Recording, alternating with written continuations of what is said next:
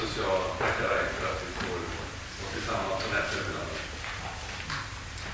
Tackar dig Herre för att du hör vår bön Herre. Jag tackar dig Herre för att du verkligen vill möta oss den här stunden. Jag ber Herre, precis som David sa i början här, att det är någonting vi får vara tillsammans med dig här idag. Herre. Du vill röra vid oss här och vi får förmedla det du ger oss emellan varandra. Här. Vi får styrka varandra, vi får be för varandra, vi får betjäna varandra. Jag ber Herre att vi skulle få vara den församlingen så som du har tänkt dig. Jag ber Herre att vi skulle våga Herre och vilja lyssna mer på din röst Herre. Jag ber Herre om kraft där vi kan närma oss dig ännu mer Herre. Där du får forma oss varje dag. Det vi varje dag Herre får ställa oss på den här drejskivan här och du formar oss med dina händer. Jag ber helige Ande att du ska röra vid oss med. Jag ber att du ska möta oss på nytt. Jag ber att du ska ge oss den här längtan, Herre. Och den här brinnande elden inom oss, Herre, när vi får vara tillsammans med dig, Herre. Som vi bara kan få uppleva när vi är med dig och när den helige Ande får röra vid oss. Jag ber Herre att du ska välsigna var och en som sitter framför mig, Herre Jesus. Du ser varje person, Herre. Du ser att vi är unika, för du har skapat oss unika, Herre. Du ser att vi behöver Eh, olika hälsningar från dig idag. En behöver uppmuntran, en behöver kraft, någon behöver helande. Jag tackar dig för att du räcker till för alla, Jag tackar dig för att du inte är den som drar alla över en kam, Herre. Utan när vi sitter ner och ber för dig och umgås med dig, Herre. När vi får sitta öga mot öga med dig, Herre. Då vet du vad vi behöver, Herre. Du ger oss av det, för du älskar oss, Fader. Jag ber, Herre, att ingen ska gå härifrån idag utan att få känna kraften ifrån dig. Värmen ifrån dig och kärleken ifrån dig, Herre. Fader, jag ber. Var med oss den här stunden. Amen.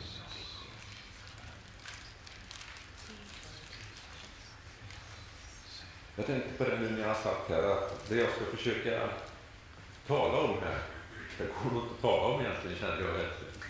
Det måste upplevas. Det måste upplevas. var i, i, i bön här i veckan. Ja, vad ska jag tala om? Vad vill du här att jag ska säga idag? För det kom en mening till mig ifrån eh, Apostlagärningarna. Tog ni emot den helige Ande när ni kom till tro? Det är Paulus som frågar lärjungarna i Efesos där. Tog ni emot den helige Ande när ni kom till tro? Jag kan läsa de verserna där. Apostlagärningarna 19. Medan, Paul, medan, medan Apollos var i Korint kom Paulus ner till Efesos efter att ha rest genom inlandet. Där träffade han några lärjungar och han frågade dem Tog ni emot den helige Ande när ni kom till tro? Då svarade honom, nej, vi har inte ens hört att det finns en helig Ande. Han frågade, men vilket dop blev vi döpta med då? De svarade, med Johannes dop. Och Paulus sa, Johannes, han döpte med omvändelsens dop och sa åt folket att tro på den som kom efter honom, det vill säga Jesus. När de fick höra detta, då döptes de i Herren Jesu namn. Och när Paulus la händerna på dem, då kom den heliga Ande över dem, och de talade i tungor och profeterade. Den här frågan tog emot den heliga Ande när det kom till tro. Den är lika aktuell idag, känner jag. Kanske mer aktuell än någonsin. Har du tagit emot den heliga Ande och lever du i detta?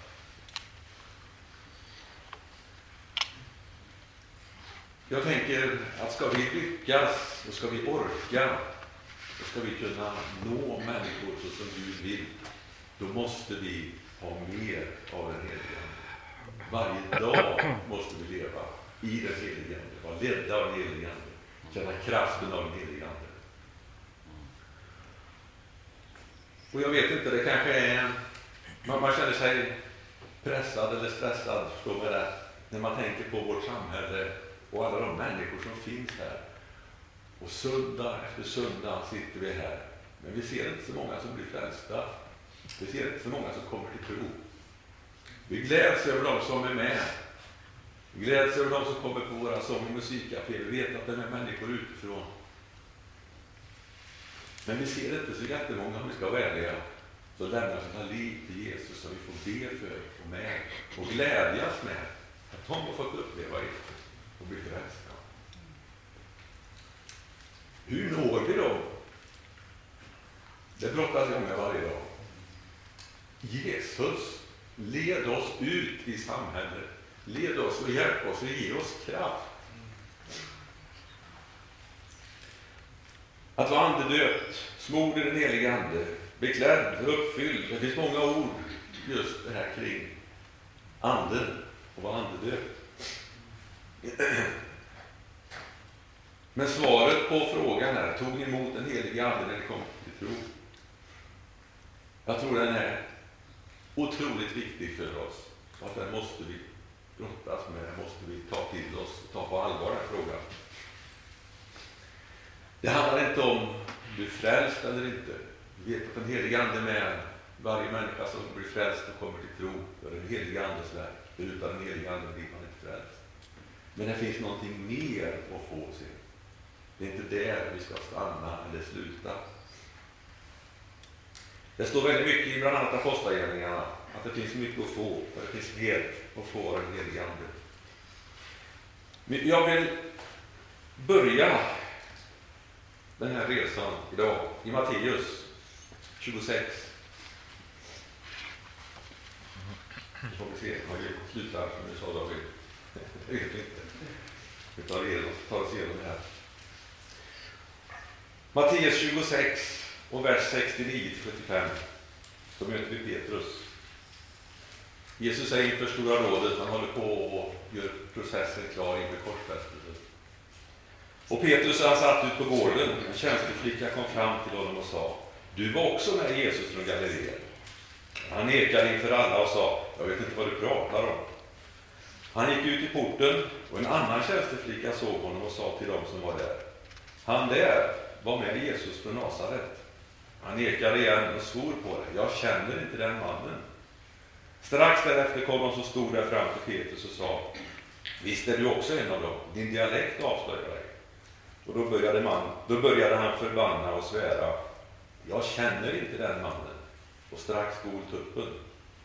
Och då kom Petrus ihåg de ord som Jesus hade sagt, innan tuppen gal ska du förneka mig tre gånger. Och han gick ut och han grät bittert.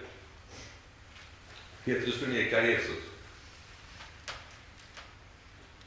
Och jag kan ju tycka på ett sätt att det är väldigt konstigt att han gör det. För Jesus hade ju bara kvällen innan, dagen innan, sagt till honom, du kommer att förneka mig. Det står här i, vi backar några versar, 33. Petrus svarade honom, även om alla andra överger dig, så ska jag aldrig överge dig. Och Jesus sa till honom, jag säger dig sanningen, i natt innan tuppen gal kommer du att förneka mig tre gånger. Petrus svarade honom, även om jag måste dö med dig ska jag aldrig förneka dig. Och samma sak sa de andra lärjungarna. Alltså några timmar innan, kvällen innan, så står Petrus och säger detta till Jesus. Och sen när han väl blir konfronterad med frågan om han känner Jesus, då förnekar han fullständigt. Och jag vet inte, jag kan ju tycka att han borde ju ha förstått och sett att det här skulle komma. Han borde ju också ha haft kraften att stå upp för Jesus. Men han hade vandrat med honom i ja, tre år, något sånt. Han hade sett sjuka bli helade. Han hade fått gå på vakter. Han hade sett under och tecken av alla möjliga slag. Han borde ju vara stark och kunna säga att ni gör fel, jag tror på honom, jag vet att det är sant. Och jag vet inte, men vi kanske var och en som är här idag kan känna att jag har också varit i den situationen. Jag kanske inte aktivt har förnekat Jesus, men i vissa sammanhang kanske jag har duckat lite. Jag har tagit ett steg tillbaka och känt att jag håller nog en låg profil här. Jag känner inte att jag står upp för någonting idag. Och om det är någon som känner att ja, så har det varit någon gång, då tror jag att vi är i ganska gott sällskap. Många av oss i alla fall.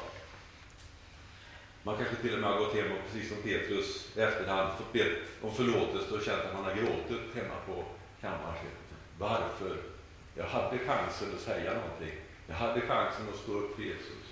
Men ändå så valde jag att backa tillbaka. Jag såg en liten eh, filmsnutt, berättade igår på bönen. Eh, jag vet inte om det var på via Facebook eller Youtube eller vad det var. Det var en get och det var en tjur eller oxe eller någonting. Det kanske är fler som har sett det.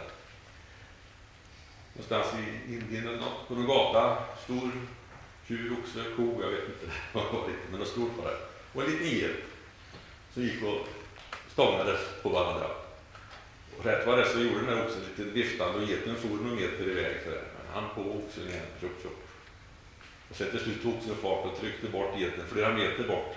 Nej, då vände geten och på igen. Och sen till slut så gick oxen iväg. Den där lilla, lilla geten, han kunde bara, oxen kunde bara viftat iväg hur långt som helst. Men oxen backade undan till slut. Oxen gick iväg. Alltså det kanske är en dålig och enkel liknelse. Men jag tror det ligger lite grann i den ändå. Vi, vi möter de här stora omständigheterna där vi tycker att det är omöjligt. Det går aldrig. Men när vi får leva i den heliga Ande, när den heliga Ande får vara i oss och leda oss, då handlar det inte om hur det ser ut runt omkring. Då handlar det om att jag vet, jag känner den heliga Ande med mig. Jag är fylld av Anden och jag kan gå emot även det som med mina ögon ser omöjligt och stort ut. Det kan jag tackla. Vi kan gå tillbaka till Petrus igen. Den här gången i Apostlagärningarna. Han är ju med första halvan av Apostlagärningarna ungefär. Petrus. Sen träder ju Paulus in och med i sista halvan ner.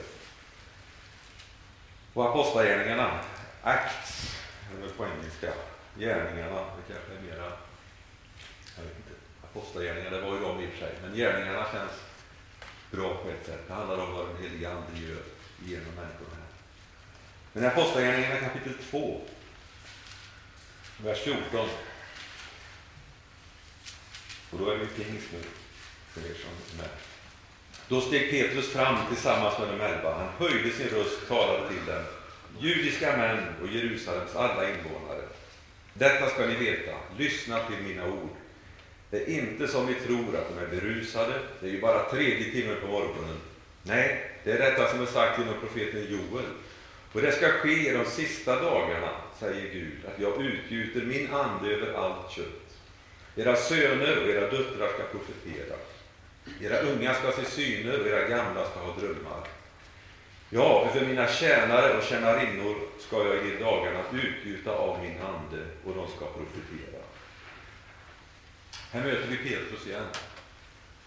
Och det, man kan inte kanske tänka, är det samma Petrus detta?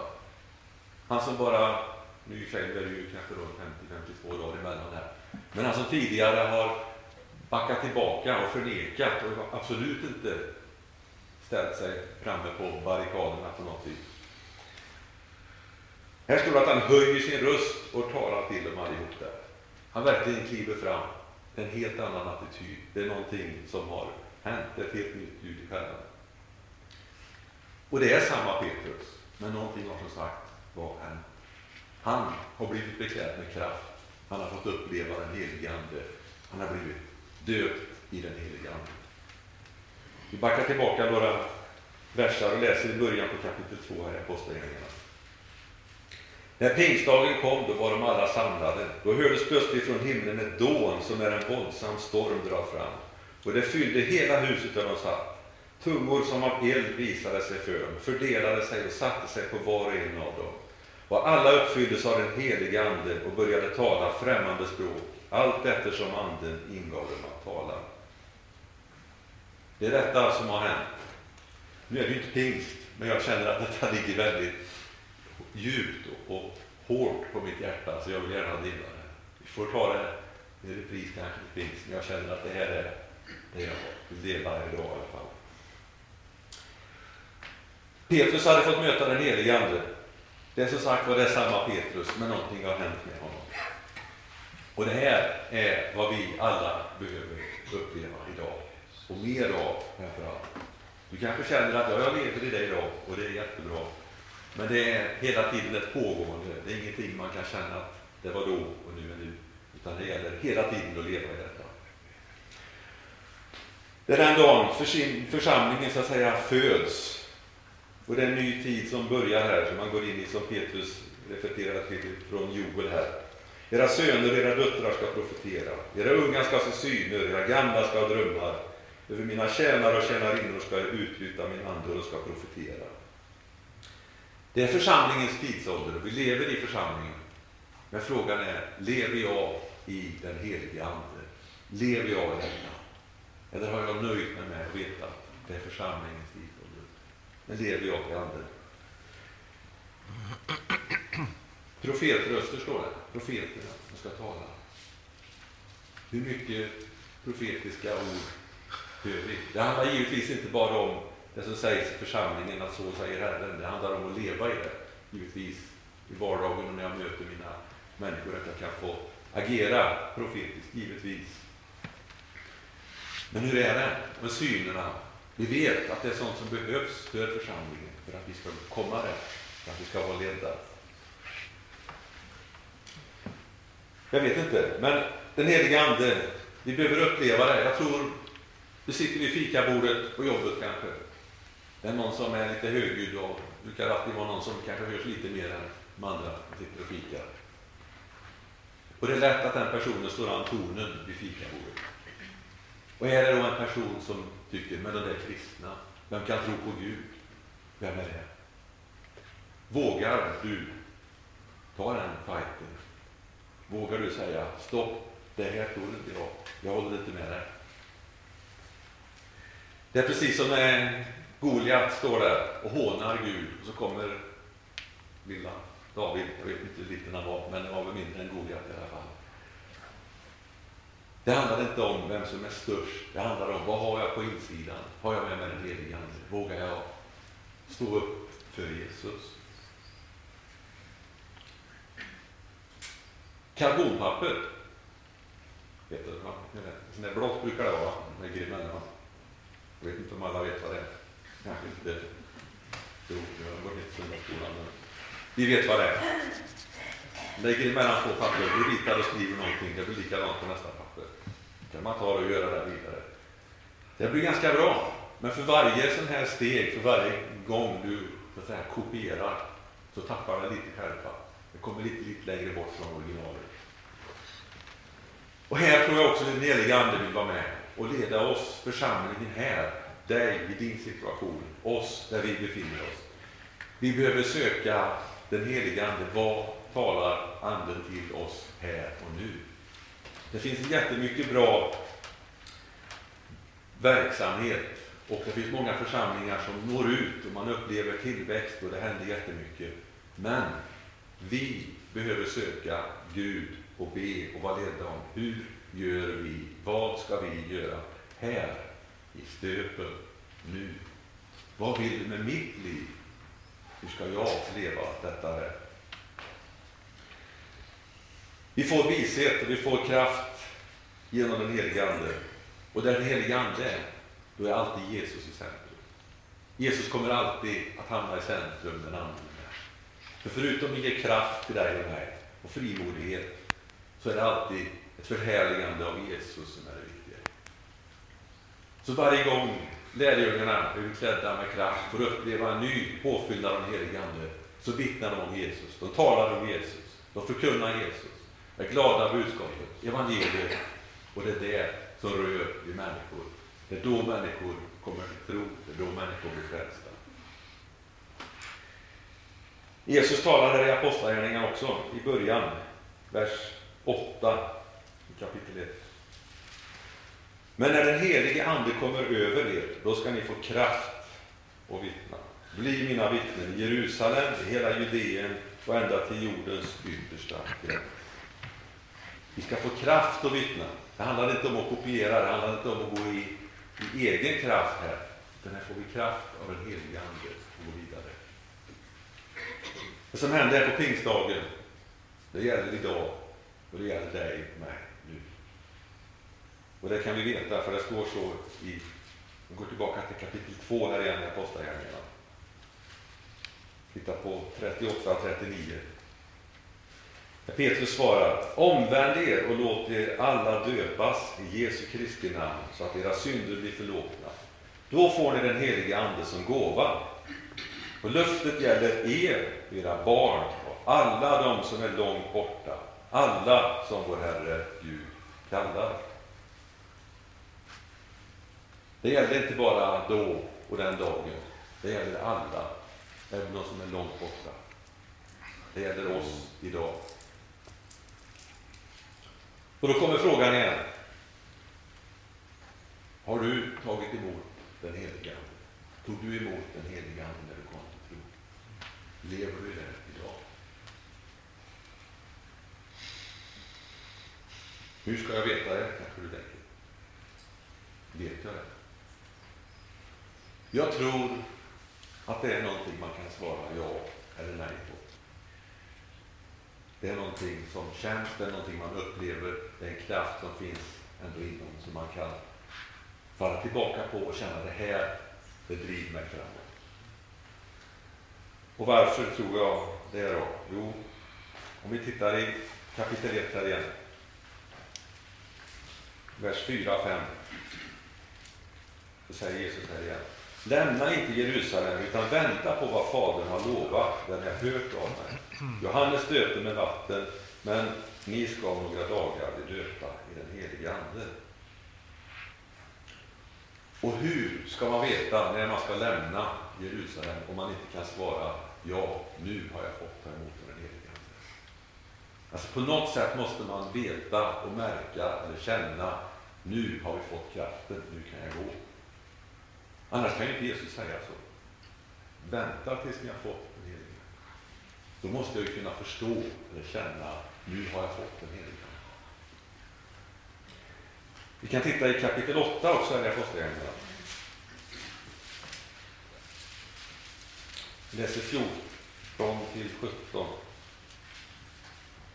När apostlarna i Jerusalem fick höra att Samarien hade tagit emot Guds ord, sände de dit Petrus och Johannes. Dessa kom ner och bad för dem att de skulle få den heliga Ande, eftersom anden, anden ännu inte hade fallit över någon av dem. De var bara döpta i Herren Jesu namn. Apostlarna la händerna på dem och de tog emot den heliga Ande.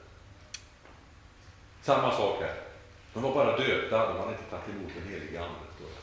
Alltså måste man kunna ha vetat. Ja, vi hade tagit emot, men nej, vi hade inte tagit emot det var pånyttfödda människor, frälsta, döpta. Och anden hade givetvis varit med när han kom till tro.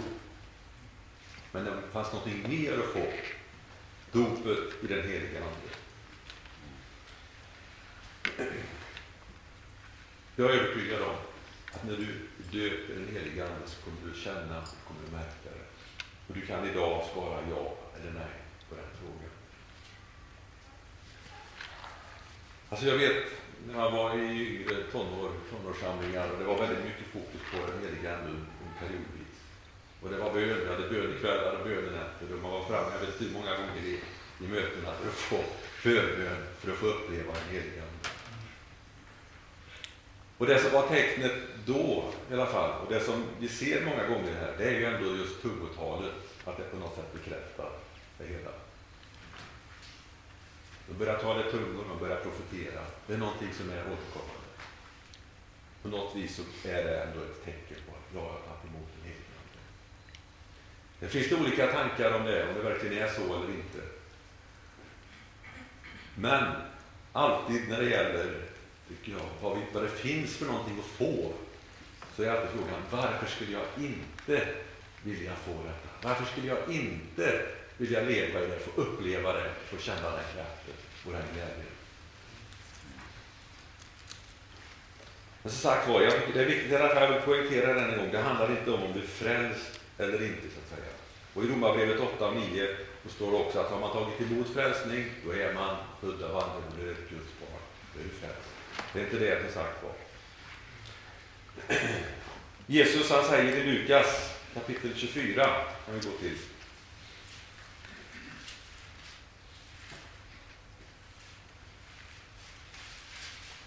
4.49 kom igen här. Och jag ska sända över er vad min far har lovat, men ni ska stanna här i staden tills ni har blivit rustade med kraft från höjden. Rustade, beklädda med. Det finns lite olika uttryck där också. Clothed på engelska, beklädd. Jag tycker det känns så fint, det känns så gott, det känns så... Ja, det är helt och hållet omslutande på något sätt, beklädd med den helige Andes kraft. Och i första hand så är det väl inte fråga om att du ska bli lycklig. Det är inte därför vi får den helige Ande. Min övertygelse och min egen erfarenhet är dock att när man känner att man lever i detta får, då, då blir man väldigt glad. Det, fin, det, blir, det finns en glädje på insidan som inte går att sätta ord på, som inte går att uppleva på något annat sätt. Och en av Andens frukter är bland annat glädje, som det står i Galaterbrevet 5. Att Andens frukt är glädje. Så på något sätt så tror jag inte du behöver känna risken över att bli ledsen. Om man känner att man får ta emot en helig Men i första Korinthierbrevet står det mycket om vad är tanken och vad är syftet med den helige Ande? Jo, det är att betjäna, få vara i tjänst i församlingen och bland människor man möter. Det finns ett antal nådegåvor som räknas upp där så att säga. Jag tror inte det finns någon fast mall eller liksom något det och det och det är enbart där, någon begränsning i det. Utan jag tror det blir väldigt unikt, det blir individuellt utifrån vem du är, var du lever, vad du behöver. Så vill Gud ge dig och bekläda dig med den kraften. Här. Men i vers 7 i Korinthierbrevet 12 så står det att det är hos var och en till nytta hos var och en. Det är alltså för alla, det är inte några få utvalda eller undantag, utan alla kan få uppleva och ta del av den heliga Andes kraft. I Efesierbrevet 4.16, med den kraft som är fördelad åt varje enskild del, står det. Alltså det, vi har inte samma uppgifter. Den helige Ande fördelar gåvorna och kraften så som den själv vill. Det är inte att alla är lika. Vi ska inte titta på vad han eller hon gör eller har fått, utan det är unikt för dig vers 11 står det att den helige Ande fördelar sina gåvor åt var och en som han vill. Den helige Ande är suverän med att fördela de här gåvorna. Och just den här suveräniteten och unika biten tror jag är också så viktigt att vi inte ska kopiera någonting från någon annan, varken församling eller någon person. Utan det du har och det vi har, det är unikt här och det måste vi använda och leva i. Kraft och vittna, frimodighet. Det är effekten av dopet i den heliga Ande. Det är det vad vi har läst och sett här. Och i Apostlagärningarna 4.31 så står det så här. När de hade bett, då skakades platsen när de var samlade. De uppfylldes alla av den heliga Ande och förkunnade Guds ord med frimodighet. De förkunnade Guds ord med frimodighet. Jag tänker det leder till någon form av agerande. Förkunnade, tänker jag, det, det är något aktivt. Du går ut, du gör någonting. Du känner att jag har någonting som jag måste få dela med mig av. Och just det att bli fylld med den helige Ande, det är inte någonting som sker en gång och sen är det bra. Det är ingenting som jag kan ha på min checklista, liksom att ja, det kan jag bocka av, nu är det klart. Utan det är ett återkommande, någonting som du får leva i om och om igen. Vi går tillbaka till Apostlagärningarna, titta på Petrus igen, kapitel 4, Apostlagärningarna.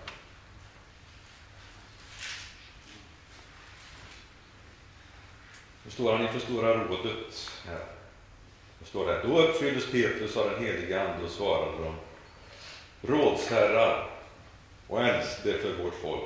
Om vi står till svars idag för en välgärning mot en sjuk man och ska förklara hur han blir hotad, då ska ni alla och hela Israels folk veta att han står frisk framför er i kraft av Jesu Kristi Nazarens namn. Än en gång, han står inför en situation när han upplever att han behöver kraft. Han får av den helige Ande, han vittnar och talar om Jesus är det som har gjort honom frisk. Det är Jesus som är källan till allting.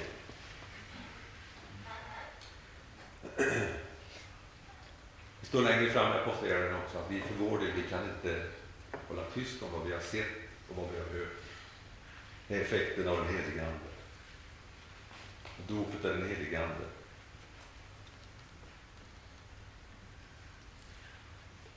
Och titta i Efesierbrevet.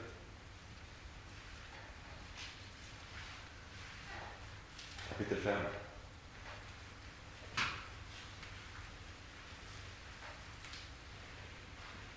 Och vers 15, några versar.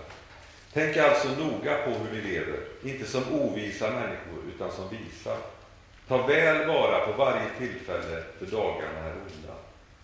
Var därför inte oförnuftiga, utan förstå vad som är Herrens vilja.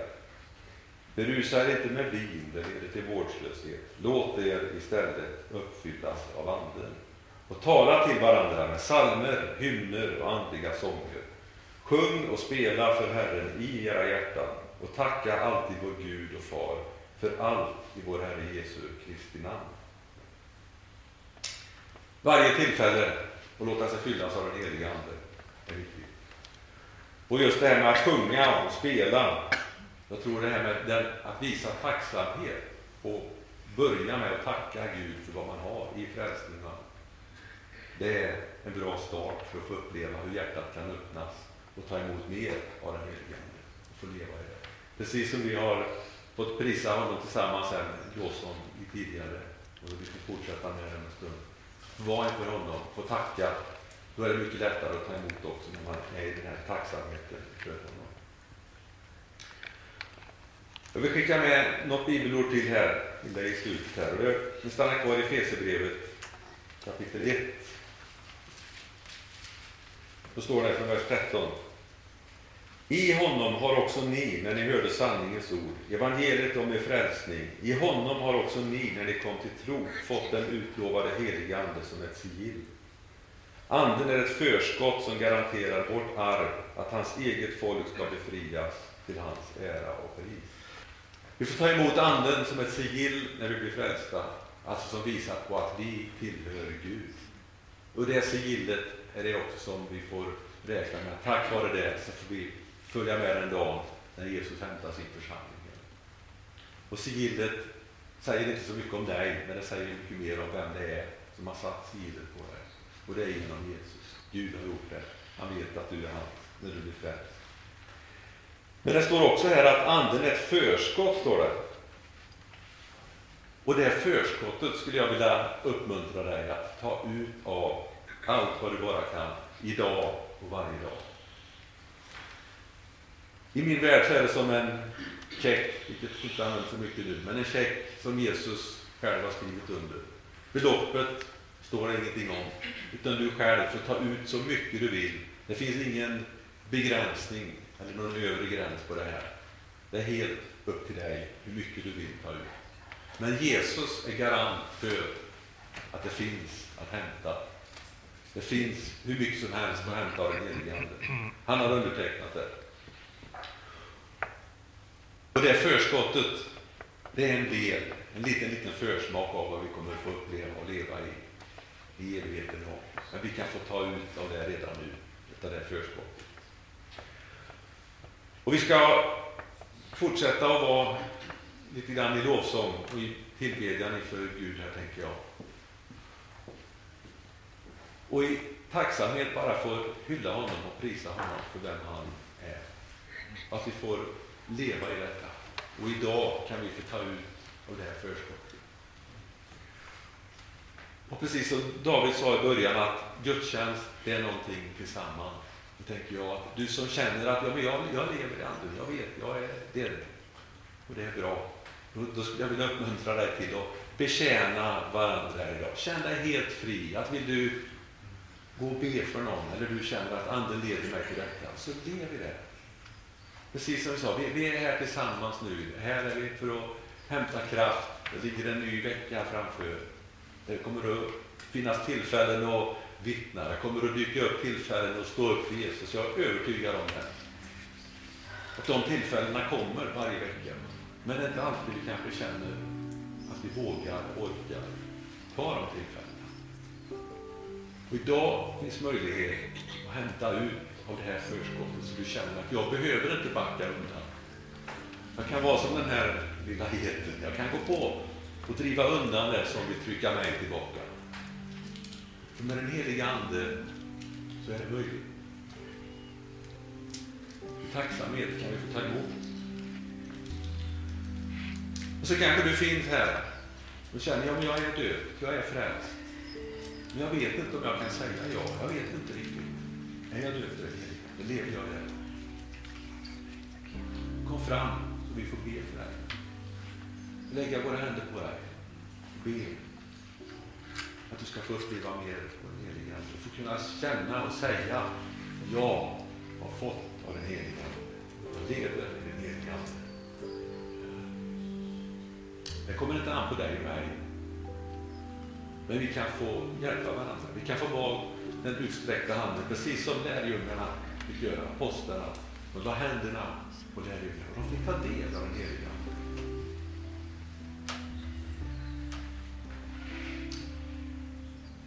Jag har ett sista bibelord som jag vill ge till dig som är andedöd.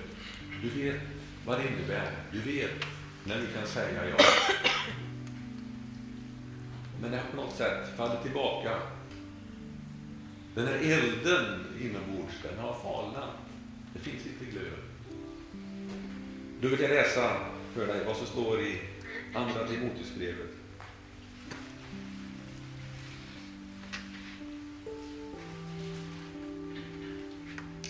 Kapitel 1 och vers 6. Därför påminner jag dig, låt Guds nådegåva flamma upp igen den som finns i dig genom min hand på dig. Gud har inte gett oss modlöshetens ande, utan kraftens, kärlekens och självbehärskningens ande. Skäms alltså inte för vittnesbördet om vår Herre och inte heller för mig som är hans folk. Lev i det igen. Låt den här gåvan som du vet att du har fått en gång, att den får flamma upp igen. Börja brinna igen. Börja brinna. För du är viktig. Gud har en uppgift för oss. Fader, jag tackar dig för att vi får öppna våra hjärtan. Jag tackar dig Herre för att vi får närma oss din tron Herre med tacksamhet och med, med glädje Herre. Jag tackar dig för att vi får ta emot av den heliga Ande här idag. Jag tackar dig för att du vill ge oss kraften. Du vill bekläda oss med den här frimodigheten, Herre. Du vill att människor ska få vittna, profetera, se syner, Herre. Jag tackar dig för att du har gett det till församlingen, Herre, för att vi inte ska gå vilse, Herre, utan för att vi ska uppbyggas, Herre. Att vi ska känna, Herre, att alla är delaktiga i detta. Alla har någonting att ge. Alla har en uppgift, Herre. Jag tackar dig för det, Herre. Och jag ber, Herre, att du vill bara möta var och en av oss än en gång, Herre. Du ser den som kanske sitter och, och tvekar och känner, men vem är väl jag? Vad har väl jag? Jag har väl ingenting. Jag kan ingenting. Men Herre, du som har själv gett oss Jesus, Jesus har dött för oss, Herre. Du vet och du älskar oss. I dina ögon är vi värdefulla, Herre. Jag tackar dig för att vi får leva i den värmen och den kärleken, Herre. Vi får ta ut av det här förskottet, Herre, som du har lovat, Herre. Jag tackar dig, Herre, för att vi bara får sitta här, vi får stå, vi får ställa oss inför dig, Herre. Vi får betjäna varandra nu, Herre, och bara be att du ska röra vid oss, Herre. Att den här veckan som kommer nu ska vi var och en få tillfälle att och göra något för dig, Herre. Få ge vårt lilla, lilla gensvar tillbaka till dig, Herre. Det behöver inte vara mycket, det behöver inte vara stort, Herre. Men med vårt sätt att leva och med vårt sätt att bemöta situationer vi hamnar i kan vi peka på dig, Herre. Det kanske inte handlar om att tala och ställa sig på fikarasten och predika, Herre. Men det kanske handlar om, Herre, att sträcka ut en hand. Ge den här hjälpen, Herre. Visa att min medmänniska betyder någonting. Min medmänniska betyder något för mig och jag älskar den personen. Herre. Jag tackar dig för att du vill ge oss kraft och försonas, Herre. Om det finns oförsonlighet någonstans, Herre. Jag tackar dig för det, Fader. Jag tackar dig för att du ger kraft till det, här. För genom den helige Ande så är allt möjligt, Herre. Genom den helige Ande så ser vi på varandra med nya ögon, med dina ögon, Herre. Bara ber Fader, möt oss. Förnya anden i våra liv på nytt, Herre.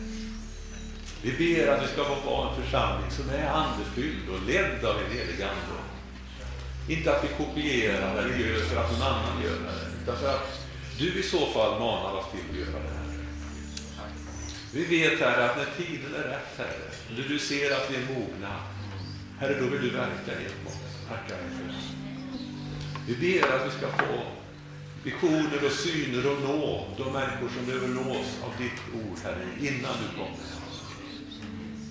Vi ber att den här kyrkan, den här församlingen, Herre, ska få vara en plats för människor att få uppleva det vi ber att du ska dra människor ifrån samhället in i vår gemenskap, Herre.